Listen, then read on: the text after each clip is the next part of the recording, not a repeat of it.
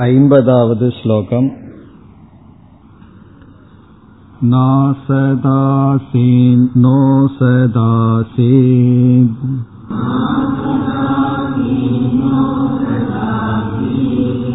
तदानीं किं त्वभूत्तमः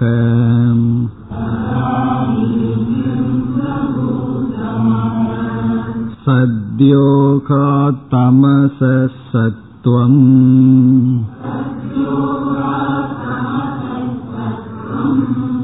न स्वतस्तन्निषेधनात्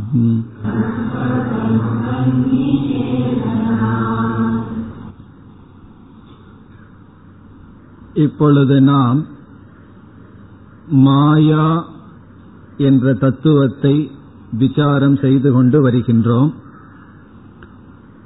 இந்த மாயா என்ற தத்துவத்தை சக்தி என்று அறிமுகப்படுத்தினார். அஸ்ய சதக சக்திகி மாயா. சத் அல்லது பிரம்ம தத்துவத்தினுடைய சக்தியாக இருப்பது மாயை. பிறகு இந்த சக்தியாக இருக்கின்ற மாயை காரியகம்யா என்று கூறினார். காரியகம்யா என்றால் அதனுடைய செயலிலிருந்து அதனுடைய இருப்பை நாம் உணர முடியும். சக்தியினுடைய தன்மையும் அவ்விதம்தான். நம்மிடம் பேசுகின்ற சக்தி இருக்கின்றது என்பதை நாம் பேசியதை பார்த்ததற்கு பிறகுதான் உணர முடியும். கண்ணுக்கு பார்க்கின்ற சக்தி இருக்கின்றது என்பது ஒரு பொருளை பார்த்ததற்கு பிறகுதான் நமக்கு தெரியும். அதேபோல் காலுக்கு நடக்கின்ற சக்தி இருக்கின்றது என்பது நடந்ததற்கு பிறகுதான் நமக்கு தெரியும். இவ்விதம் எந்த ஒரு சக்தியும் அது வெளிப்படும் பொழுதுதான் அந்த சக்தி இருந்தது என்று யூகிக்க முடியும். இதைத்தான் காரிய லிங்கக அனுமானம் என்று பார்த்தோம். அந்த காரியமே லிங்கம் ஆகின்றது. லிங்கம் என்றால் ஹேது அல்லது அடையாளம் ஆகின்றது. காரியத்தை லிங்கமாக ஹேதுவாக வைத்து நாம் அந்த சக்தியினுடைய இருப்பை அனுமானம் செய்கின்றோம். இவ்விதம் காரியலிங்கம் அல்லது காரிய கம்யா என்று கூறினார். பிறகு சக்தி என்று மாயையை கூறி பிறகு மாயைக்கு முக்கியமான ஒரு லட்சணத்தை சொன்னார். நிஸ்தத்துவா என்று சொன்னார். நிஸ்தத்துவம் என்றால் அசாரம்.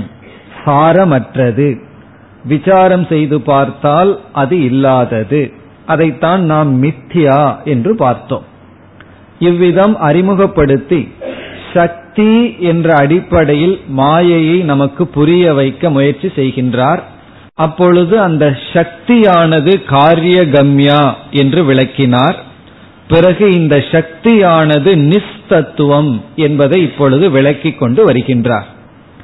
சக்தி என்று அறிமுகப்படுத்திய மாயையானது நிஸ்தத்துவம் அல்லது மித்தியா என்று நமக்கு புரிய வைக்க வித்யாரண்யர் முயற்சி செய்து கொண்டு இருக்கின்றார்.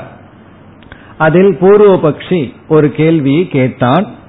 அவன் கேட்ட கேள்வியானது பிரம்மனுடைய சக்தியாக இருக்கின்ற இந்த மாயை பிரம்மன் சத் சுரூபம் என்றால் இந்த மாயையும் அல்லது இந்த சக்தி சக்தியும் சத் சுரூபமா என்று கேட்டான்.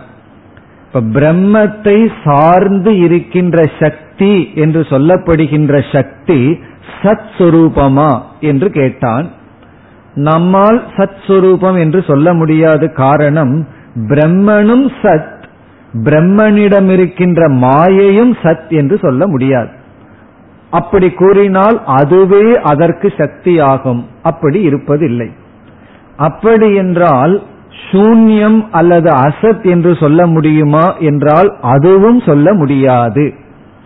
ஆகவே இந்த சக்தியை சத்தினுடைய சக்தியை சத்தென்றும் சொல்ல முடியாது அசத்தென்றும் சொல்ல முடியாதே என்றவரை பூர்வபக்ஷி வந்தான். பிறகு அவனுக்கு நாம் ஒரு நன்றி தான் கூறினோம். நான் செய்கின்ற பாதி வேலையை நீயே செய்து விட்டாய். பிறகு உன்னுடைய பதில் என்ன? இந்த சக்தி தான் எப்படி இருக்கின்றது? அதற்கு சென்ற வகுப்பில் என்ன பதில் பார்த்தோம்? யாதிருக் தாதிருக். இந்த சக்தி எப்படி இருக்கோ அப்படி இருக்கின்றது என்று சொன்னோம். இதனுடைய அர்த்தம் என்னவென்றால் இப்படி இருக்கின்றது என்று சொல்ல முடியாது. அனிர்வச்சனீயம். இந்த சக்தியை வாயால் விளக்க முடியாது. எப்படி விளக்க முடியாது? சத்தென்றும் சொல்ல முடியாது. அசத் என்றும் சொல்ல முடியாது. இந்த சக்தியானது மாயையானது இருக்கின்றது என்றும் சொல்ல முடியாது. ஏன்னா பிரம்மனுக்குத்தான் இருக்கின்றதுங்கிற தன்மை பிறகு இல்லை என்றும் சொல்ல முடியாது. சூன்யம் என்றும் சொல்ல முடியாது. ஏன்னா இதிலிருந்து எத்தனையோ காரியங்கள் நடக்கின்றது. பிறகு இதை மித்தியா சத்துக்கும் அசத்துக்கும் அப்பாற்பட்ட வெறும் அனுபவத்தில் மட்டும் இருக்கும். விசாரம் செய்து பார்த்தால் இல்லாத ஒரு தத்துவம்.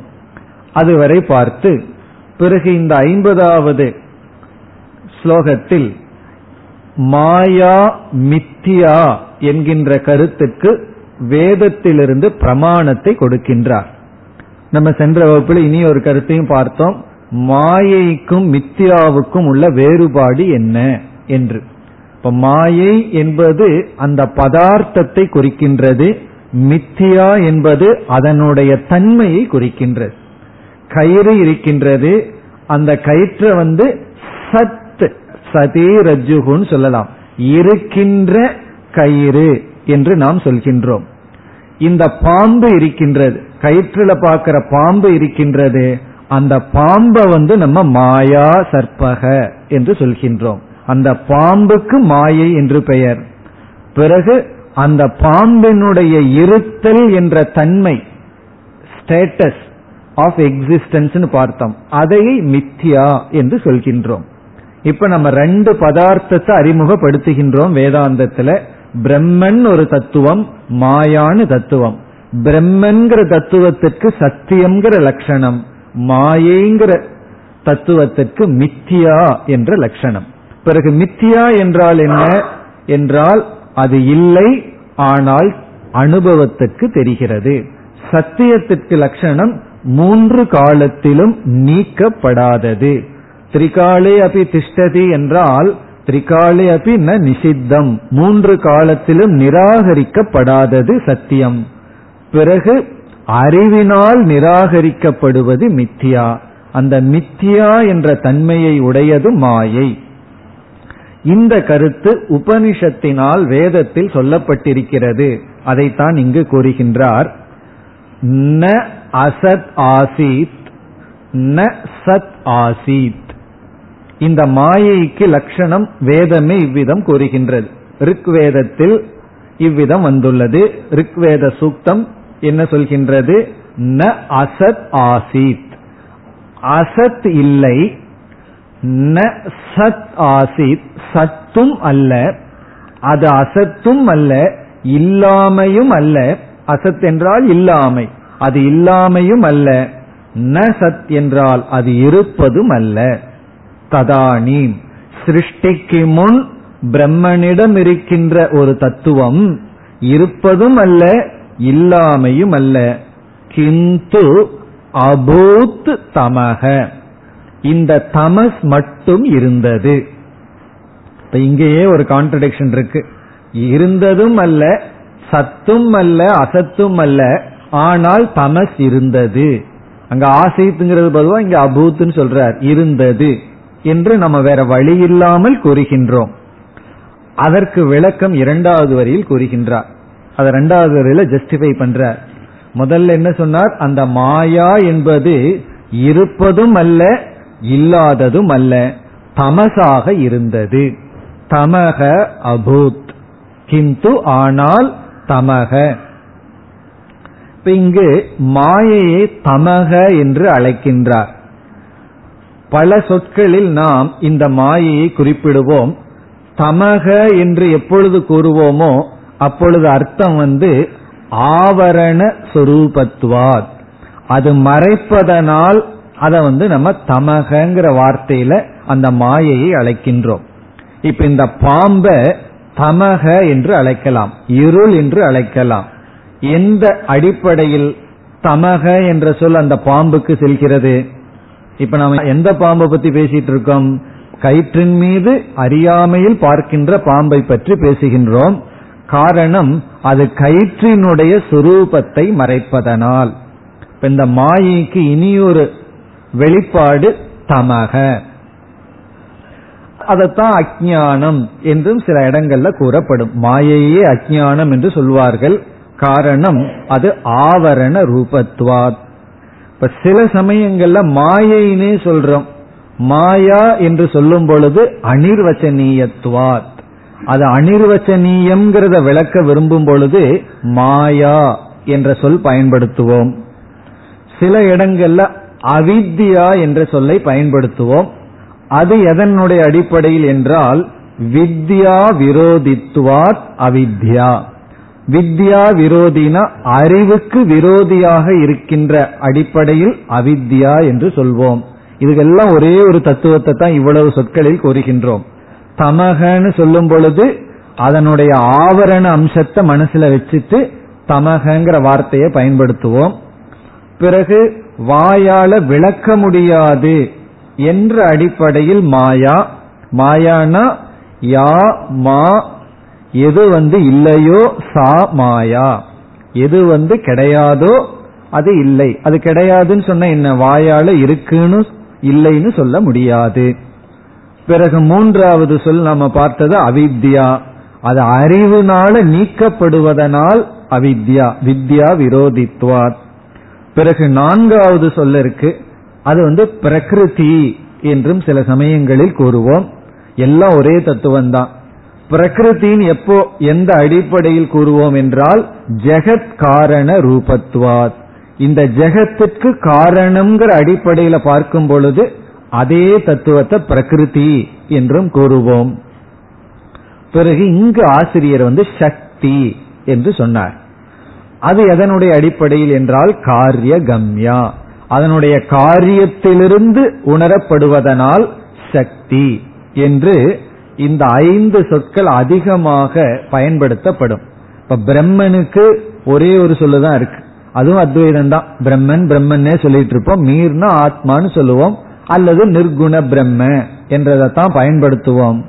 பிறகு பிரம்மத்திடம் இருப்பது இந்த மாயா என்ற தத்துவத்தை தமக என்ற சொல்லிலும் மாயா பிறகு அவித்யா பிரகிருதிகி சக்திகி என்ற சொற்களிலெல்லாம் நாம் குறிப்பிடுவோம்.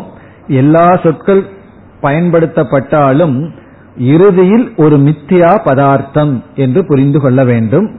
பிறகு இத்தனை சொற்கள் விதவிதமான கோணத்தில் பயன்படுத்தப்படுகிறது. தமகன மறைத்தல்ங்கிற எண்ணத்தில் மாயான வாயில விளக்க முடியாதுங்கிற எண்ணத்தில் அவித்யான அறிவினால் நீக்கப்படுங்கிற கோணத்தில் பிரகிருத்தினா உபாதான காரணமாக ஜெகத்துக்கு இருக்கின்ற காரணத்தில் பிறகு சக்தி என்றால் அதனுடைய காரியத்திலிருந்து அதை நாம் அறிகின்றோம். பிறகு மாயைக்கு முக்குணம் இருக்குன்னு இப்படி கூறுகிறோம். இந்த உலகத்துல மூணு குணத்தை பார்க்கிறோம். அறிதல் செயல்படுதல் ஜடமாக இருத்தல். ஆகவே இதனுடைய காரணமான மாயையிலேயும் முக்குணம் இருக்கின்றது என்று யோகிக்கின்றோம். இவ்விதம் இந்த சக்தி என்ற சொல்லில்தான் இங்கு ஆசிரியர் விளக்கி கொண்டு வந்தார். திடீரென்று தமக என்ற சொல்லை பயன்படுத்தினார். அது வந்து மாயைக்கு இவர் பயன்படுத்திய இனியொரு சொல். பிறகு இனி நாம் இரண்டாவது வரிக்கு வர வேண்டும். இந்த இரண்டாவது வரியில முதல் வரியில வந்த சந்தேகம் நீக்கப்படுகிறது. இப்ப முதல் பகுதியில ரிக் சூக்தம் என்ன கூறியது? இந்த மாயா என்ற தத்துவம் சத்தும் அல்ல அசத்தும் அல்ல என்று கூறி ஆனால் தமசாக இருந்தது என்று சொன்னது. இந்த மாயை தமோ ரூபமாக ஆவரண ரூபமாக அல்லது சக்தி ரூபமாக இருக்கிறது அல்லது இருந்தது என்று சொல்லும் பொழுது பிறகு எங்கிருந்து இந்த மாயைக்கு இருத்தல் என்ற சொல் என்ற சம்பந்தம் வந்தது. மாயைய வந்து இருக்குன்னு சொல்ல முடியாது இல்லைன்னு சொல்ல முடியாதுன்னு சொல்லிவிட்டு பிறகு மாயை பிரம்மனிடம் இருந்ததுன்னா அது எப்படி இருந்தது என்று நம்மால் சொல்ல முடிகிறது என்றால் இந்த மாயை பிரம்மனிடம் இருக்கின்ற இருத்தலை கடன் வாங்கி இருக்கின்றது. இப்ப பிரம்மனிடம் இருக்கின்ற சத்த கையில எடுத்துட்டு அது இருந்தது என்று சொல்கிறோம் என்று பதில் கூறுகின்றார். சத் யோகாத்.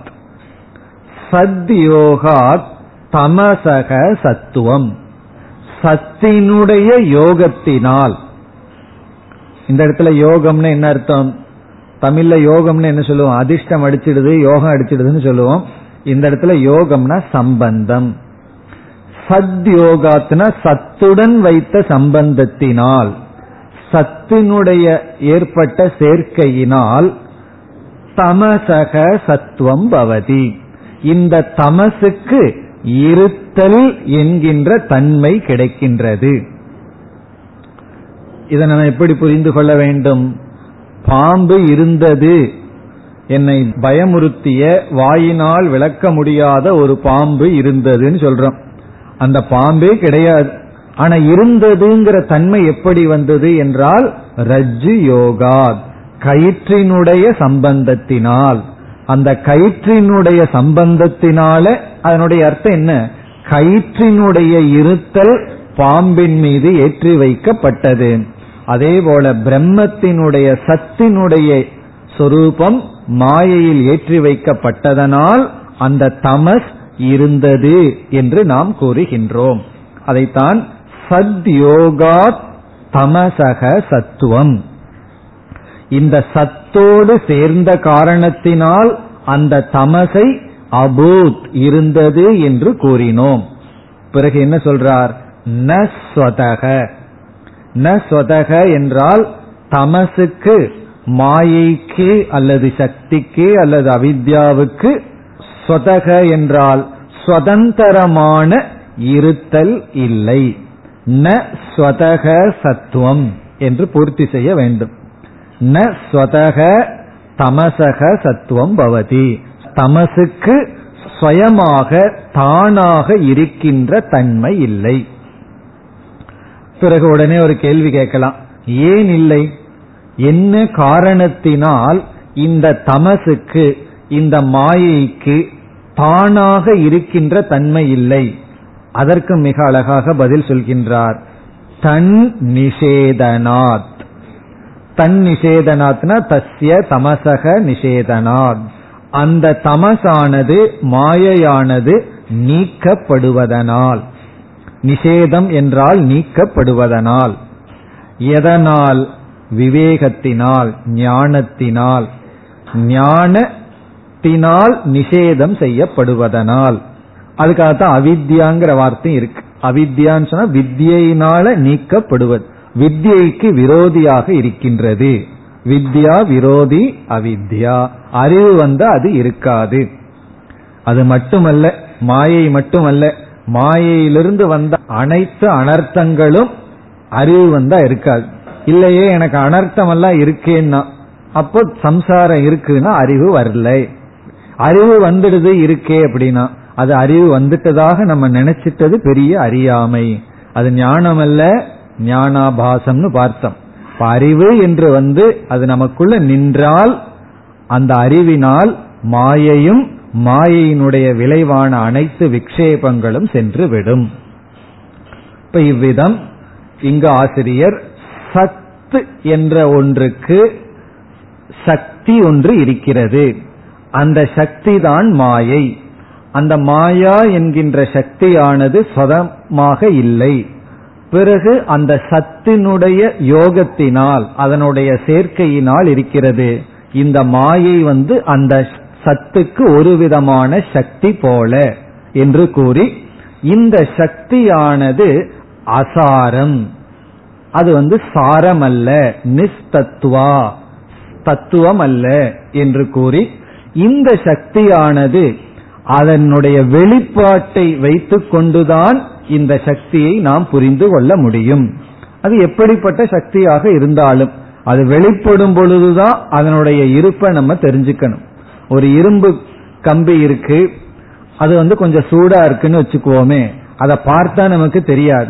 அதை தொட்டு பார்த்து அந்த சூடு வாங்கினதற்கு பிறகுதான் இதற்குள்ள இந்த உஷ்ணம்ங்கிறது இருக்கிறதுன்னு நமக்கு புரிகிறது. இப்ப அதனுடைய வெளிப்பாட்டிலிருந்துதான் அதனுடைய இருப்பை நாம் உணர முடியும்.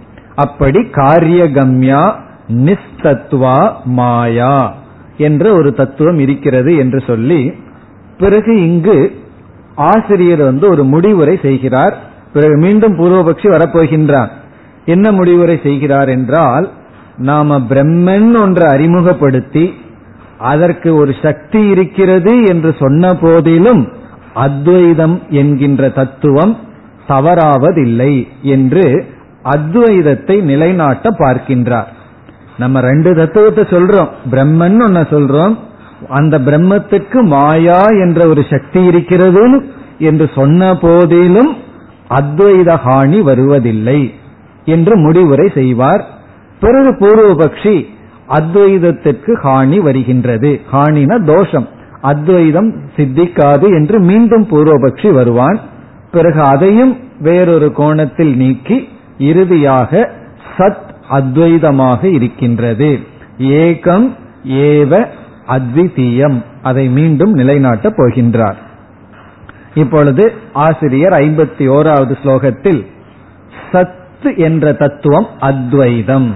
மாயா என்பதை நாம் அறிமுகப்படுத்திய போதிலும் அதனால் துவைதம் வருவதில்லை என்ற முடிவுரை செய்கின்றார் ஐம்பத்தி ஒன்று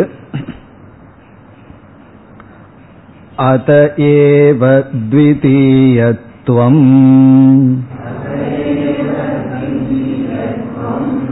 शून्यवत् न हि गण्यते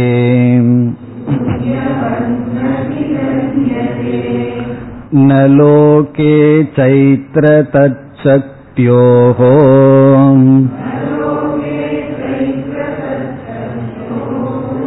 जीवितं लिख्यते पृथक्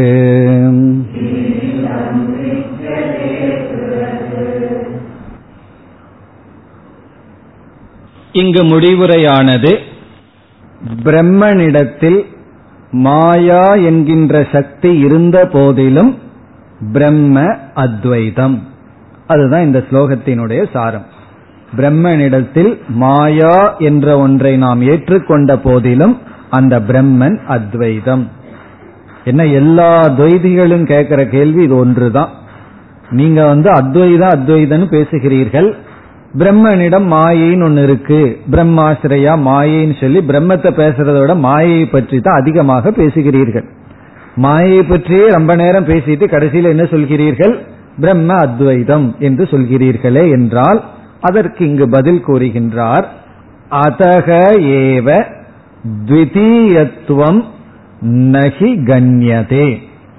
ஆகவேதான் அதக ஏவன? ஆகவேதான் த்விதீயத்துவம் பிரம்மனிடம் பிரம்மத்துக்கு வேறாக இரண்டாவது தத்துவம் இருக்கின்றது என்பதை நகி கண்யதே நாம் ஏற்றுக்கொள்வதில்லை நாம் எண்ணுவதில்லை நம்ம கவுண்ட் பண்ணுவதில்லை ஒன்று ரெண்டு என்று கணக்கிடுவதில்லை.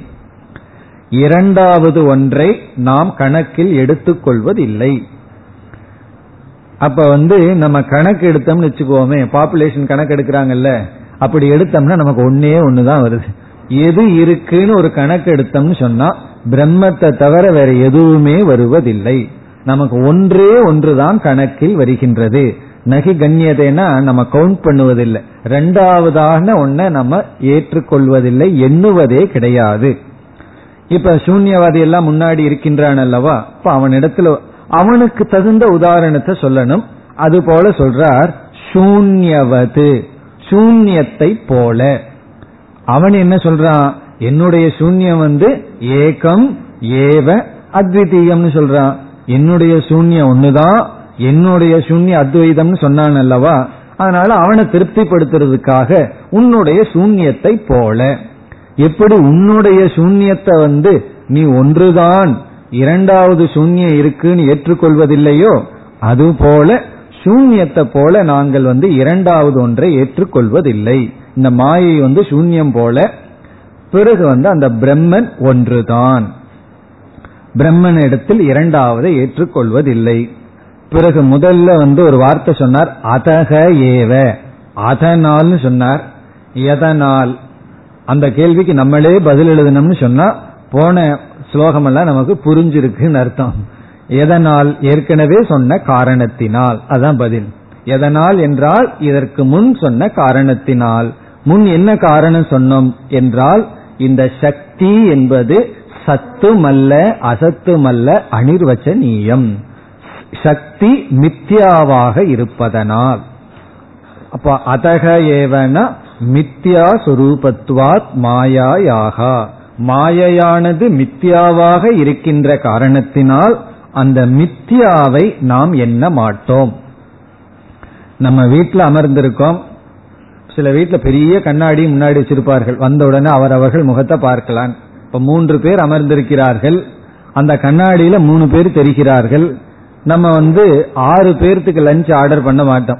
காரணம் என்ன? மூணு பேரு நம்ம மூணு பேர் அங்க ரிஃப்ளெக்ஷன் இருக்கேன்னா அது வந்து மித்தியா. அது வெறும் தோற்றமே தவிர அதற்குன்னு தனியாக நாம் எண்ண மாட்டோம். கவுண்ட் பண்ண மாட்டோம். எவ்வளவு பேர் சாப்பிட்றோம்ங்கிறதுக்கு கண்ணாடிக்குள்ள இருக்கிறத நம்ம எண்ண மாட்டோம். காரணம் என்னன்னா அது எண்ணிக்கைக்கு வருவதில்லை.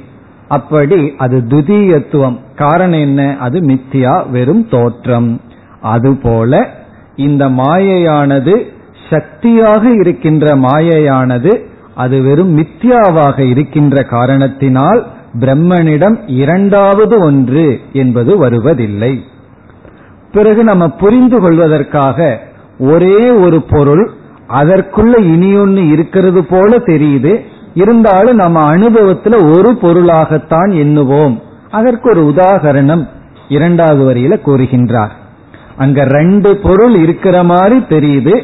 ஆனா நம்ம அனுபவத்துல ஒன்றாகத்தான் எடுத்துக்கொள்வோம். இரண்டுன்னு தனியாக எடுத்துக்கொள்ள மாட்டோம்.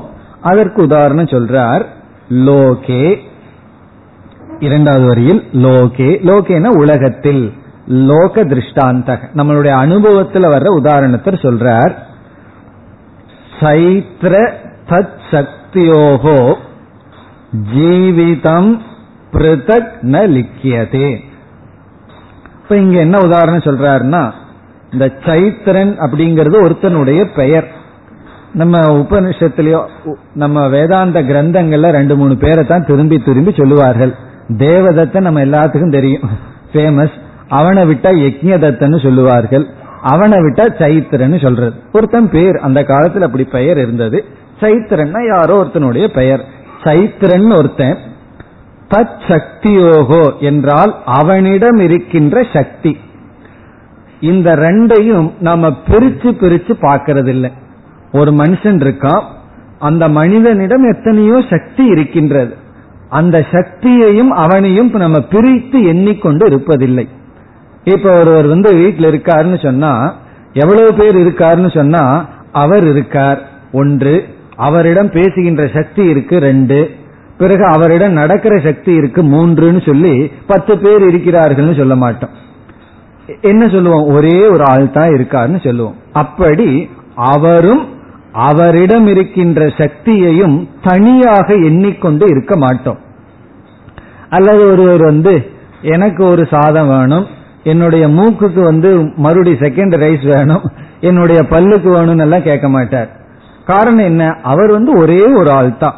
வேணா எக்ஸ்ட்ரா வேணும்னு கேட்டுக்கலாமே தவிர இதுக்கு வேணும் இதுக்கு வேணும்னு பத்து பேர் இருக்காங்கன்னு சொல்ல மாட்டார். அப்படி சைத்திரனும் தன்னுடைய சக்தியையும் தனித்தனியாக இருப்பதாகவோ தனித்தனியாக எண்ணுவது என்பது லௌகிகத்தில் எப்படி இல்லையோ நம்ம உலக அனுபவத்தில் எப்படி இல்லையோ அப்படி இந்த பிரம்மத்தையும் மாயையும் நம்ம சேர்ந்து பேசினாலும் தனித்தனியாக எண்ண மாட்டோம்.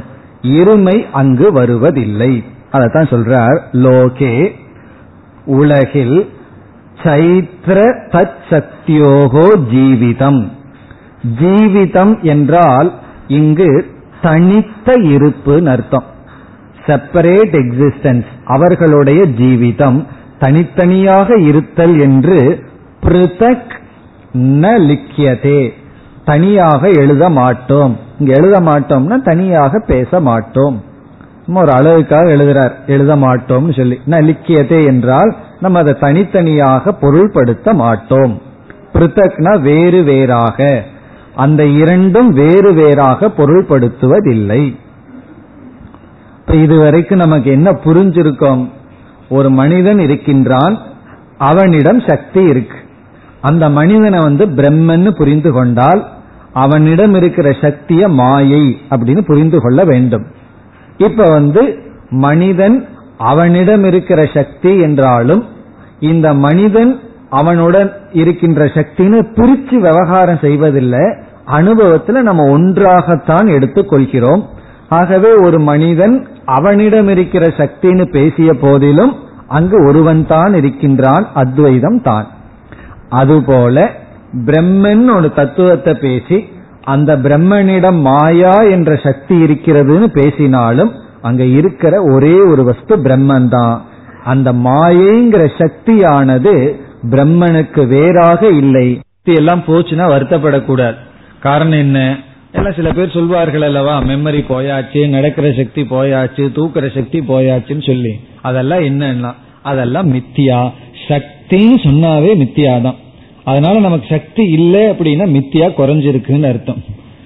அப்படி சக்திங்கிறதே மித்தியா தான் எந்த ஒரு சக்தி என்று கூறினாலும் அது பொய் அது வந்து மித்தியா. மாயைங்கிறதே ஒரு சக்தி சொரூபம். இப்ப கடைசியில நம்ம என்ன முடிவுக்கு வந்தோம்? இருக்கிறது பிரம்மன்கிற ஒரே தத்துவம் தான் அந்த சக்தி வந்து மித்தியா. அத சக்தின்னு நம்ம பேசிய போதிலும் அதை நம்ம தனியா எண்ண முடியாது என்ற நிலைக்கு வந்தோம். இனி அடுத்த ஸ்லோகத்துல ஒரு பூர்வபக்ஷம் வருகின்றது. அவன் வந்து இந்த அத்வைதத்தை ஏற்றுக்கொள்ளவில்லை. இந்த அத்வைதத்துல தான் மாயைய நிஸ்ஸாரம் அசாரம் எல்லாம் சொல்றோம் நிஸ்தத்துவம்னு சொல்றோம். மற்றவர்களெல்லாம் இந்த இரண்டாவது ஒரு தத்துவத்தை அறிமுகப்படுத்தி அதை பிரகிருதி என்றெல்லாம் சொல்லி அதற்கு தனி சத்தை தனி இருத்தலை கொடுப்பார்கள். நம்ம வந்து பிரகிருதிங்கிற வார்த்தையை பயன்படுத்தலாம். எந்த வார்த்தையை வேணாலும் பயன்படுத்தலாம். ஆனா அதனுடைய தத்துவம் வந்து அதத்துவம்னு சொல்லிடுவோம். நிஸ்தத்துவம் சொல்லிடுவோம். அல்லது மித்தியான்னு சொல்லுவோம். அத்வைதிகள்னால மட்டும்தான் மித்தியான்னு சொல்ல முடியும். அல்லது அத்வைதத்தை நிலைநாட்டணும்னா மித்தியான்னு சொன்னாதான் நிலைநாட்ட முடியும். தனி இருப்பை கொடுத்து விட்டால் அத்வைதம் வராது.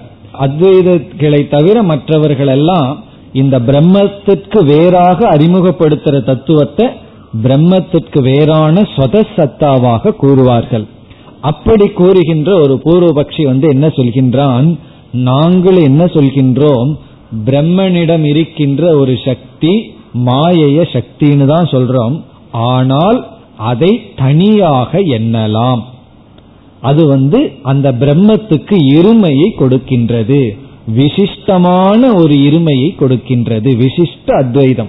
அத்வைதம் தான். நான் ஒரே ஆள் தான். ஆனாலும் அது எனக்கு ஒரு விசிஷ்டமாக இருக்கின்றது. எனக்கு வேறாகவும் இருக்கின்றது. என்று அது எப்படி வேறாக இருக்கின்றது? என்று உதாரணத்தில் இப்பொழுது ஒரு பூர்வபக்ஷி வருகின்றான். இப்ப பூர்வபக்ஷி எதற்கு வருகின்றான்? சக்தி வேறு அந்த சக்தன் அந்த சக்தியை உடைய தத்துவம் வேறு. அது எப்படி? என்று இனி பூர்வபக்ஷி பேசுகின்றான். ஐம்பத்தி இரண்டாவது ஸ்லோகம். சக்தியாதிக்யே ஜீவிதம் சேத் वर्धते तत्र वृद्धिकृत्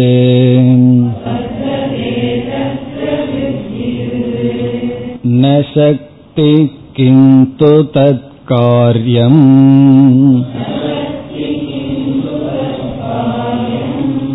युद्धकृष्यादिकं तथा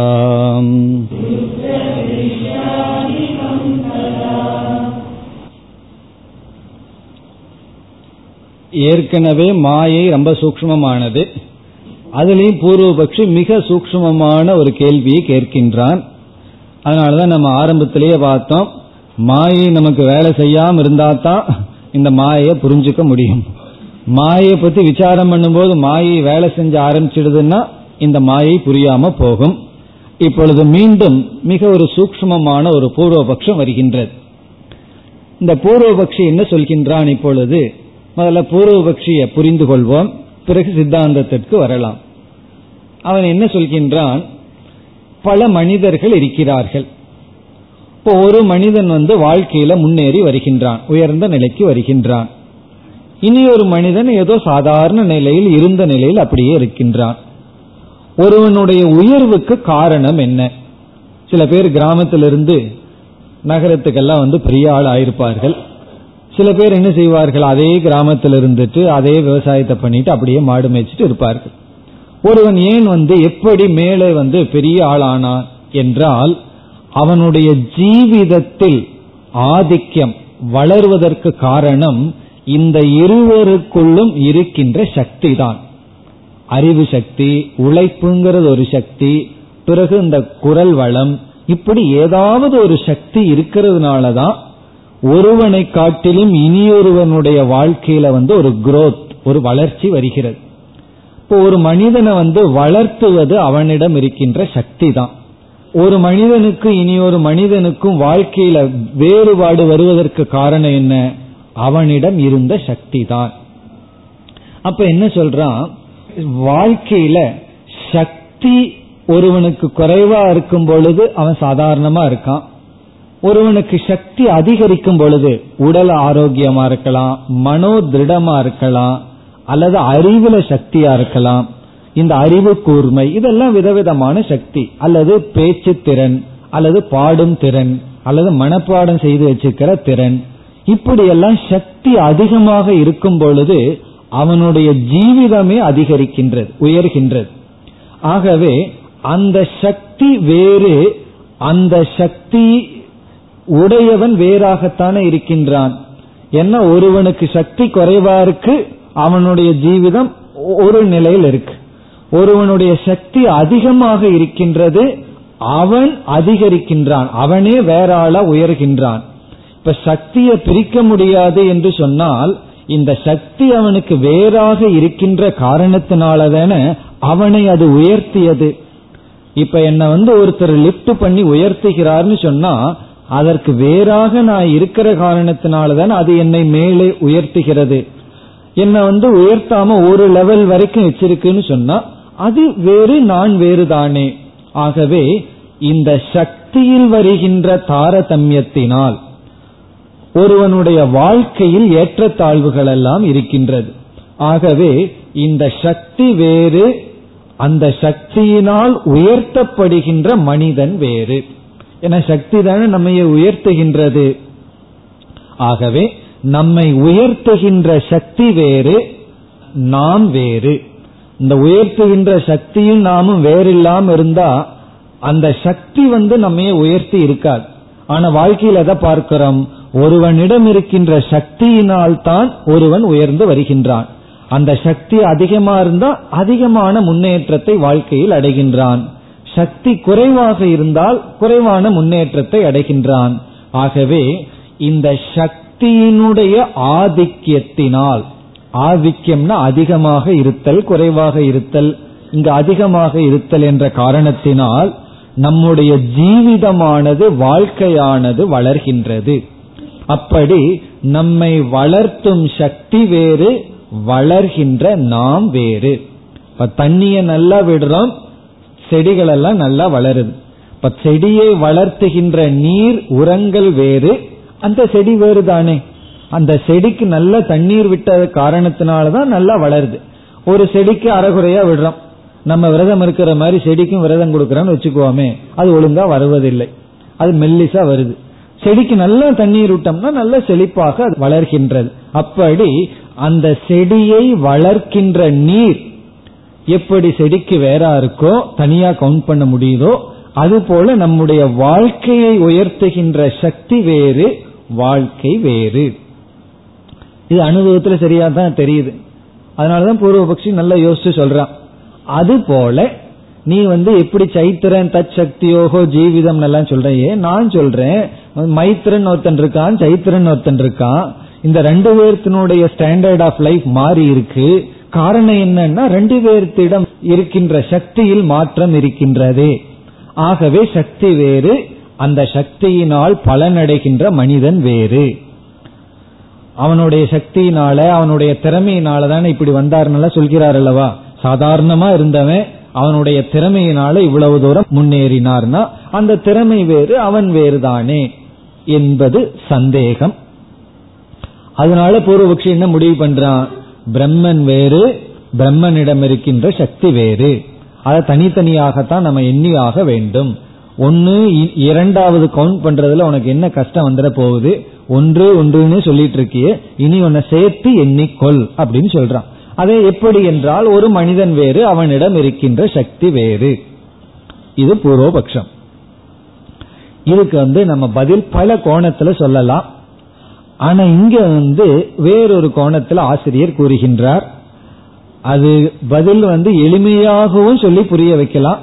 கொஞ்சம் கஷ்டமாகவும் சொல்லி புரிய வைக்கலாம். இங்க வித்யாரண்யர் எல்லாம் நம்ம ரொம்ப உத்தம அதிகாரிகள்னு நினைச்சிட்டு கொஞ்சம் கஷ்டமா சொல்லி புரிய வைக்கிறார். அந்த பதிலே சுத்தி வளைச்சு புரிய வைக்கிறார். இப்ப அவருடைய மனசை புரிஞ்சுக்கிறது இந்த இடத்துல கொஞ்சம் சிந்திச்சோம்னா புரிஞ்சிடும் இங்கேயும் கொஞ்சம் சக்தி நமக்குள்ள இருந்தா தான் புரியும். கொஞ்சம் சக்தி அதிகமா இருந்ததுன்னா புத்தியில சக்தி இருந்தால் இங்க என்ன சொல்கிறார்? எப்படி பதில் சொல்றாருன்னு நமக்கு புரியும். இப்ப நம்ம பதில புரிந்து கொள்ள முயற்சி செய்வோம். இங்க என்ன சொல்றார்? இப்ப நேரடியா இதற்கு பதில் சொல்ல வேண்டும் என்றால் நம்ம முதல்ல எளிமையான பதிலை பார்த்து முடிச்சிருவோம். பிறகு இப்ப இங்க என்ன பதில் சொல்றாரு? இங்க எப்படி டெவலப் பண்ணாருன்னு பிறகு பார்ப்போம். ஏன்னா இது புரியாட்டி முதல் சொல்றது புரிஞ்சிருதுன்னா அதுல ஒரு திருப்தி அடைஞ்சிடலாம் பதில் எனக்கு புரிஞ்சாச்சு நீங்க எப்படி சொல்றீங்களோ அது வேற அப்படின்னு நம்ம எடுத்துக்கொள்ளலாம் நேரடியான பதில் வந்து உன்னுடைய திருஷ்டாந்தத்தை இதெல்லாம் சரிதான். உதாரணத்துல ஓகே ஒத்துக்கிறோம். ஆனா மாயங்கிற இடத்துக்கு வரும் பொழுது அது சரியில்லை. காரணம் என்னன்னா அந்த சக்தி என்பது அது பரதந்திரமாக இருப்பதனால் மித்தியான்னு சொல்லிடுறோம். எது ஒன்றை சார்ந்து இருக்கிறதோ அது மித்தியா. அந்த அந்த லாஜிக்ல இந்த பதில ஈஸியா சொல்லிடலாம். சக்திங்கிறது தனியா இருக்கா? இப்ப வந்து நடக்கிற சக்தி இருக்கு. நம்மளுடைய கால் இருக்கல்லவா கால்கள். அதற்கு தனியா அந்த நடக்கிற சக்தி இருக்கா? பேசுற சக்தி இருக்கு. கேட்கிற சக்தி காதுக்கு வேற இருக்கா? அப்படி இருந்ததுன்னா நம்ம மறந்துட்டு வர்றது போல கேட்கிற சக்தி வீட்டுல விட்டுட்டு இங்க வந்துருவோம். அப்படி எல்லாம் செஞ்சாங்கன்னா நான் என்ன செய்வேன்? பேசுற சக்தியும் விட்டுட்டு வந்துருவீங்க. அப்படி அப்படி இருக்கான்னா அப்படி இல்லை. பேசுற நாக்கு அதை சார்ந்துதான் இருக்கு. கேட்கிற காதை சார்ந்துதான் கேட்கிற சக்தி இருக்கு. அப்போ என்னதான் ஜீவிதத்தை மாற்றத்தை கொடுத்தாலும் கூட அந்த சக்தியானது சார்ந்திருப்பதனால் சுதந்திரமாக இல்லாத காரணத்தினால் அந்த சக்தி மித்தியா அந்த சக்தி வந்து தனியாக எண்ண முடியாது. உன்னை மித்தியான்னு சொல்லிட்டா இனியும் எண்ண முடியாதுன்னு அர்த்தம். அதை மித்தியான்னு சொல்லிட்டா தனியா கவுண்ட் பண்ண முடியாது. தனியான ஒரு வஸ்துவாக நம்ம எண்ண முடியாது. மரத்துல இருபது பதார்த்தங்கள் செய்து செய்து வைத்திருந்தால் அங்க ஒன்று ஒரு தத்துவம்னு தான் எண்ண முடியும். இருபது மித்தியா நாம ரூபங்கள் இருக்கு ஆனா ஒரு தத்துவம் தான். அதே போல பிரம்ம ஒண்ணுதான் அந்த சக்தி சார்ந்திருப்பதனால். அப்படி பதில் சொல்லிட்டு இதற்கு இந்த கேள்விக்கு அந்த விதத்துல பதில் சொல்லிட்டு போயிருக்கலாம். ஆனா வித்யாரண்யர் அப்படி செய்யல. அப்படி சுத்தி வளைச்சு பதில் சொல்றார். இனி வித்யாரண்யர் என்ன பதில் சொல்றாருன்னு பார்ப்போம். இவர் இங்க என்ன பதில் சொல்றார்? நீ என்ன சொன்ன? ரெண்டு மனிதர்கள் இருக்கிறார்கள். ரெண்டு மனிதர்களுடைய வளர்ச்சிக்கு காரணம் அவர்களிடம் இருக்கின்ற சக்தி என்று சொன்னார். ஒருவனிடம் கொஞ்சம் சக்தி குறைவா இருக்கு. இனி ஒருவனிடம் அதிகமா இருக்கு. இப்ப உழைக்கிறது சோம்பல் இல்லாமல் உழைக்கிறதுங்கிறது பெரிய காரியம். ரொம்ப பேர் வாழ்க்கையில முன்னேறாததுக்கு முக்கிய காரணம் என்னன்னா சோம்பல் தான் உழைக்காதது தான் ஒருவனிடம் உழைத்து வருகின்ற சக்தி இருக்கு. இனி ஒருவனுக்கு அந்த உழைக்கிற சக்தியோ அல்லது பாடுற ஏதோ ஒரு சக்தி குறைவா இருக்கு இல்லை. அதனாலதான் நீ என்ன சொன்ன? இரண்டு பேருடைய ஜீவிதத்தில் மாற்றம் இருக்கிறதுன்னு சொன்னாய். இவர் சொல்றாரு அது கிடையாது. சக்தி இருக்கிறதுனால வாழ்க்கையில உயர்வு அல்ல. பிறகு சொல்றார் சக்தி சக்தி வெளிப்பட்ட காரணத்தினால் சக்தி வெளிப்பட்டதுனாலதான் இவனுக்கு உயர்வு வந்துள்ளது. ஒருவனுக்கு சக்தி இருந்தும் அதவன் வெளிப்படுத்தவில்லை என்றால் உயரவே மாட்டான். ரெண்டு பேர்த்துக்கு ஈக்குவல் சக்தி இருக்கு. ஒருவன் அந்த சக்தி வச்சுட்டு பேசாம இருக்கான். அவன் வாழ்க்கை அப்படிதான் இருக்கும். இனி ஒருவன் என்ன பண்றான் அந்த சக்தியை வெளிப்படுத்துகின்றான். அதனாலதான் அவனுக்கு உயர்வு வந்துள்ளது. இப்ப ரெண்டு பேர்த்துக்கு அப்பா என்ன பண்றார்? ரெண்டு பையனுக்கு பத்து பத்து லட்சம் ரூபாய் கொடுக்கறார். ஒருத்தன் என்ன பண்றான்? ரிஸ்க் எல்லாம் எடுக்க வேண்டாம் பேசாம பேங்க்ல போட்டுட்டு இருக்கிறத வச்சுட்டு இருப்போம்னு சொல்லி இருந்துட்டு இருக்கான். இனி ஒருத்தன் ரிஸ்க் எடுத்து கஷ்டப்பட்டு அந்த பத்து லட்சத்தை ஒரு இன்வெஸ்ட் பண்ணி அவன் பெரிய பிசினஸ் பண்ணி உயர்றான். இப்ப என்ன ஆச்சுன்னா ரெண்டு பேர்த்துக்கு ஒரே சக்தி இருந்தது. ஒருவன் வந்து அந்த சக்தியை வெளிப்படுத்தினான். பிறகு உயர்ந்தான். இனி ஒருவன் வந்து வெளிப்படுத்தவில்லை. அப்போ இங்க என்ன சொல்றார்?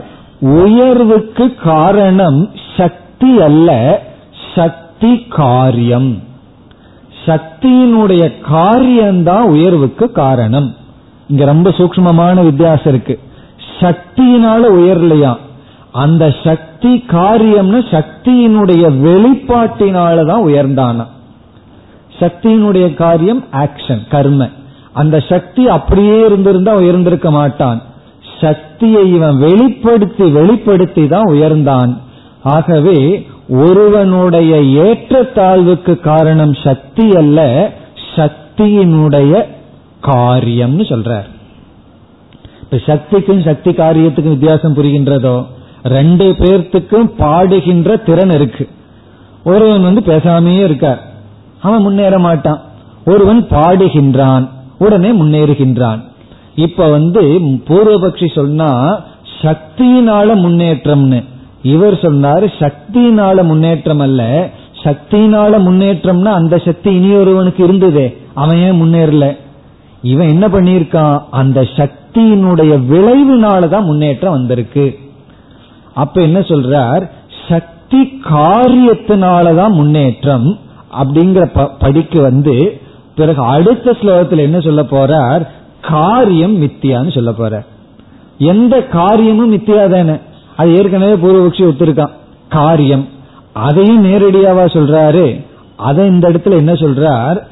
நான் இப்ப பேசிட்டு இருக்கிற சதேவ சௌமிய இதமக்ர ஆசீத்துங்கிற சத்து வந்து காரியமெல்லாம் வராததுக்கு முன்னாடி இருக்கிற பிரம்மத்தை பத்தி பேசுறேன். இப்ப நான் எப்படிப்பட்ட பிரம்மத்தை பத்தி பேசிட்டு இருக்கேன் சத்து பிரம்மன் சிருஷ்டிக்கு முன்னாடி இருக்கிற பிரம்மத்தை பத்தி பேசிட்டு இருக்கேன். சிருஷ்டிக்கு முன்னாடி வெறும் சக்தி தான் இருந்தது சக்தி காரியம் கிடையாது. சக்தியினுடைய காரியம் எப்ப வருது? சிருஷ்டி வந்தாதான் சக்தி வந்து அதனுடைய காரியத்தை கொடுத்திருக்கு. நான் அந்த காரியத்துக்கு முன்னாடி இருக்கின்ற எதை பத்தி பேசிட்டு இருக்கேன்? பிரம்மத்தை பத்தி பேசுறேன். ஆகவே பூர்வபக்ஷி என்ன சொன்னா நீ சக்தியை வச்சு நான் அத்வைதத்தை பத்தி பேசல சக்தி காரியத்தினாலேன்னு சொன்னா அங்க சக்தி காரியமே நடக்கலையே. வெறும் சக்தி தானே இருந்தது. ஆகவே அத்வைதம்னு சொல்ல போற. இதை நான் இங்க அவசரமா சொல்லிட்டேன். மீண்டும் அதை பிறகு அதை நம்ம விளக்கமாக பார்க்கலாம். ஏன்னா இப்படி சொல்லி முடிச்சா தான் பூர்ணமாகும். பிறகு மீண்டும் இதே கருத்தை அங்கு நம்ம விளக்க போகின்றோம். இனி நம்ம படிப்படியா போகலாம். மீண்டும் ஒவ்வொரு படியாக செல்லலாம். இப்ப பூர்வபக்ஷி என்ன சொல்கின்றான்? சக்தி ஆதிக்கத்தினால் வாழ்க்கையில ஆதிக்கம் வருகின்றது. ஆதிக்கம்னா வேற்றுமை வருகிறது. நம்ம என்ன பதில் சொல்கின்றோம்? அடுத்த படியா சக்தியினால வேற்றுமை வரவில்லை சக்தியினுடைய வெளிப்பாடினால் தான் வேற்றுமை வருகிறது. சக்தி காரியத்தினாலதான் வேற்றுமை வருகிறது. இப்ப இதுல இருந்து என்ன தெரியுதுன்னா பகவான் வந்து எல்லாத்துக்கும் சக்தியை கொடுத்திருக்கார். நம்ம சும்மா வச்சிட்டு இருக்கோம் அவ்வளவுதான். அந்த சக்தியை நம்ம பயன்படுத்தும் பொழுது அதுதான் புருஷார்த்தம்னு சொல்றது. அந்த சக்தியை நாம நன்கு பயன்படுத்தும் பொழுது பிறகு என்ன கிடைக்குதுன்னா வாழ்க்கையில் ஜீவிதம் வருகிறது. இப்படி இந்த அளவு தான் இங்க நம்ம பதில் சொல்றோம். பிறகு இதை வச்சுட்டு பூர்வபக்ஷி இனியொன்னு சொல்லுவான். அதற்கு நம்ம பதில் பிறகு பார்க்கலாம். இப்ப இந்த ஸ்லோகத்துல எவ்வளவு தூரம் சொல்லியிருக்காரோ அதை மட்டும் புரிஞ்சுக்குவோம். பின்னாடி பிறகு அடுத்த படியை பார்த்து புரிந்து கொள்ளலாம். இப்ப இங்க என்ன படிக்க வர்றோம்? பூர்வபக்ஷி என்ன? இரண்டு மனிதர்களுக்குள் இருக்கின்ற சக்தியினால் அவர்களுடைய வாழ்க்கையில் வளர்ச்சி ஏற்படுகிறது. ஆகவே சக்தி வேறு என்று சொன்னால் இங்கு நம்ம பதில் சொல்றோம் சக்தியினால் வளர்ச்சி வருவதில்லை. சக்தியினுடைய வெளிப்பாட்டினால் தான் வளர்ச்சி வருகிறது. பூர்வபக்ஷி சரின்னு சொல்லிக்குவான். காரணம் இதுவும் அனுபவ ரீதியா தான் இருக்கு. அவன் அனுபவ ரீதியா ஒரு லாஜிக் சொன்னா நம்ம என்ன பண்றோம்? அதே அனுபவ ரீதியாகவே போய் அவனுடைய கருத்து தவறுன்னு நிரூபிக்க முயற்சி பண்றோம். இப்ப அவன் என்ன சொல்றான்? சக்தி ஆதிக்கத்தினால் வாழ்க்கையில் உயர்வு தாழ்வு. நம்ம என்ன சொல்றோம்? சக்தியினால் அல்ல சக்தியினுடைய வெளிப்பாட்டினால். அவ்வளவு தூரம் தான் இந்த ஸ்லோகத்துல சொல்லப்பட்டிருக்கு. ஆகவே இப்ப இந்த ஸ்லோகத்திற்குள் செல்லலாம். அடுத்தபடியே பிறகு சொல்லுவார் பிறகு பார்ப்போம். ஸ்லோகத்திற்குள் சென்றால் சக்தியாதிக்கே ஜீவிதம் சேத் வர்த்ததே சக்தி ஆதிக்கே. சக்தி ஆதிக்கியம்னா சக்தியில் வருகின்ற மேன்மையினால் அளவினால். சக்தி குறைவா இருக்கு அதிகமா இருக்குங்கிற அளவினால் ஜீவிதம் வர்த்ததே சேத். ஜீவிதமானது வளர்கின்றது என்றால் வர்த்ததே என்றால் வளர்கிறது உயர்கிறது என்று நீ கூறினால். சக்தி அதிகமாக இருப்பதனால் ஒருவனுடைய வாழ்க்கையில் வளர்ச்சி அதிகம். சக்தி குறைவாக இருப்பதனால் ஒருவனுடைய வாழ்க்கையில் வளர்ச்சி குறைவு. ஆகவே ஒருவனை வளர்த்துகின்ற சக்தி வேறு அவன் வேறு. வளர்த்துவது வேறு வளர்த்த காரணமாக இருப்பது வேறு. இப்ப சக்தி ஆதிக்கே ஜீவிதம் வாழ்க்கையானது வர்த்ததே சேத் வளர்கிறது என்று சொன்னால் நான் வந்து இனி பதில் சொல்றார் நான் அதை ஏற்றுக்கொள்ள மாட்டேன். சக்தியினால் வளர்ச்சியை நான் ஏற்றுக்கொள்ள மாட்டேன். பிறகு வளர்ச்சிக்கு காரணம் சக்தி அல்ல சக்தியினுடைய வெளிப்பாடு சக்தியினுடைய காரியம். அதை சொல்றார் சேத் தத்ர விருத்தி கிருது தத்ர இந்த விஷயத்தில் விருத்தி கிருத்து ந சக்திகி விருத்தி கிருத் என்றால் வளர்ச்சிக்கு காரணம். விருத்தின வளர்ச்சி கிருத்துன செய்வது வளர்ச்சியை செய்வது முன்னேற்றத்தை செய்வது ந சக்திகி அது சக்தி அல்ல. நம்ம வாழ்க்கையில முன்னேற்றத்தை கொடுப்பது சக்தி அல்ல. கிந்து தற்காரியம். ஆனால் சக்தியினுடைய காரியம் சக்தியினுடைய வெளிப்பாடு. அந்த சக்தி வெளிப்படும் பொழுதுதான் முன்னேற்றம் வருகிறது. சில பேர் என்ன செய்வார்கள் தன்னிடத்தில் இருக்கிற சக்தியை மட்டும் பேச மாட்டார்கள். என்னுடைய தாத்தா சான்ஸ்கிரிட் ஸ்காலர்னு சொல்லிட்டு வருவார்கள் பல பேர். நீங்க என்ன தெரியாது. எனக்கு ஆனா எங்க தாத்தா வந்து பெரிய சான்ஸ்கிரிட் ஸ்காலர்னு சொல்லி யாரோ சக்தியை சொல்லிட்டு இவர் பெருமையை தேடிட்டு இருப்பார். அது வந்து அவமானம் தான் சொல்லக்கூடாது. அதுல இருந்து கொஞ்சமாவது நமக்கு தெரியலன்னு சொன்னா அது சொல்லாம இருக்கிறது நல்லது. ஆனா அதுல இருந்து இவர்களுக்கு ஒரு பெருமை வேணுமா? அப்படி மற்றவர்களுடைய சக்தியை வச்சுட்டு இவர்களுடைய வளர்ச்சியை நினைப்பார்கள். வளர்ந்துட்டதாக ஒரு கற்பனை. ஆனா இங்க என்ன சொல்றாரு? உன்னிடத்தில் இருக்கிற சக்தியே உனக்கு பிரயோஜனம் இல்லைங்கிறார் அந்த சக்தியை நீ பயன்படுத்தினால்தான் அதை நீ வெளிக்கொண்டு வந்தால்தான் நீ உயர்வாயே தவிர வெறும் சக்தியை மட்டும் கையில வச்சிட்டு இருந்து ஒரு பிரயோஜனமும் இல்லை. சக்தி உனக்கு உயர்வை கொடுக்காது. அந்த சக்தி வெளிப்படும் பொழுதுதான் உனக்கு உயர்வை கொடுக்கும். அதைத்தான் சொல்ற விருத்தி கிருத் ந சக்திகி சக்தி வளர்ச்சிக்கு காரணம் அல்ல. கிந்து ஆனால் தற்காரியம் தற்காரியம் சொன்னா தத் சக்தேகே காரியம் சக்தியினுடைய விளைவுதான். பிறகு சக்தியினுடைய விளைவு என்ன? சில உதாரணம் சொல்றார் யுத்த கிருஷ்யாதிகம் ததா. சக்தியினுடைய விளைவு என்னன்னா யுத்தம். சத்திரியன் வந்து தன்னை வந்து ஒரு பெரிய வீரன்கிறது எப்படி காட்ட முடியும்னா அவங்கிட்ட சக்தி இருந்ததுன்னா அவனோட வாழ்க்கையில வளர்ச்சியே வராது. பிறகு என்ன வரணும்? அவன் அந்த சக்தியை காட்டுற யுத்தத்துல வெற்றியை அடைய வேண்டும். இப்ப யுத்தம். அவன் யுத்தம் பண்ணினதற்கு பிறகுதான் அவனுக்கு வளர்ச்சியே வருது. அவனிடம் வந்து யுத்தம் பண்ற சக்தி வளர்ச்சியை கொடுக்கவில்லை. யுத்தம் தான் வளர்ச்சியை கொடுத்தது. விவசாயம் செய்து அல்லது வியாபாரம் எல்லாம் செய்து செய்ததனாலதான் முன்னேறினான். செய்கின்ற திறன் மட்டும் அவனிடம் இருக்கிறதுனால முன்னேற்றத்தை அடையவில்லை.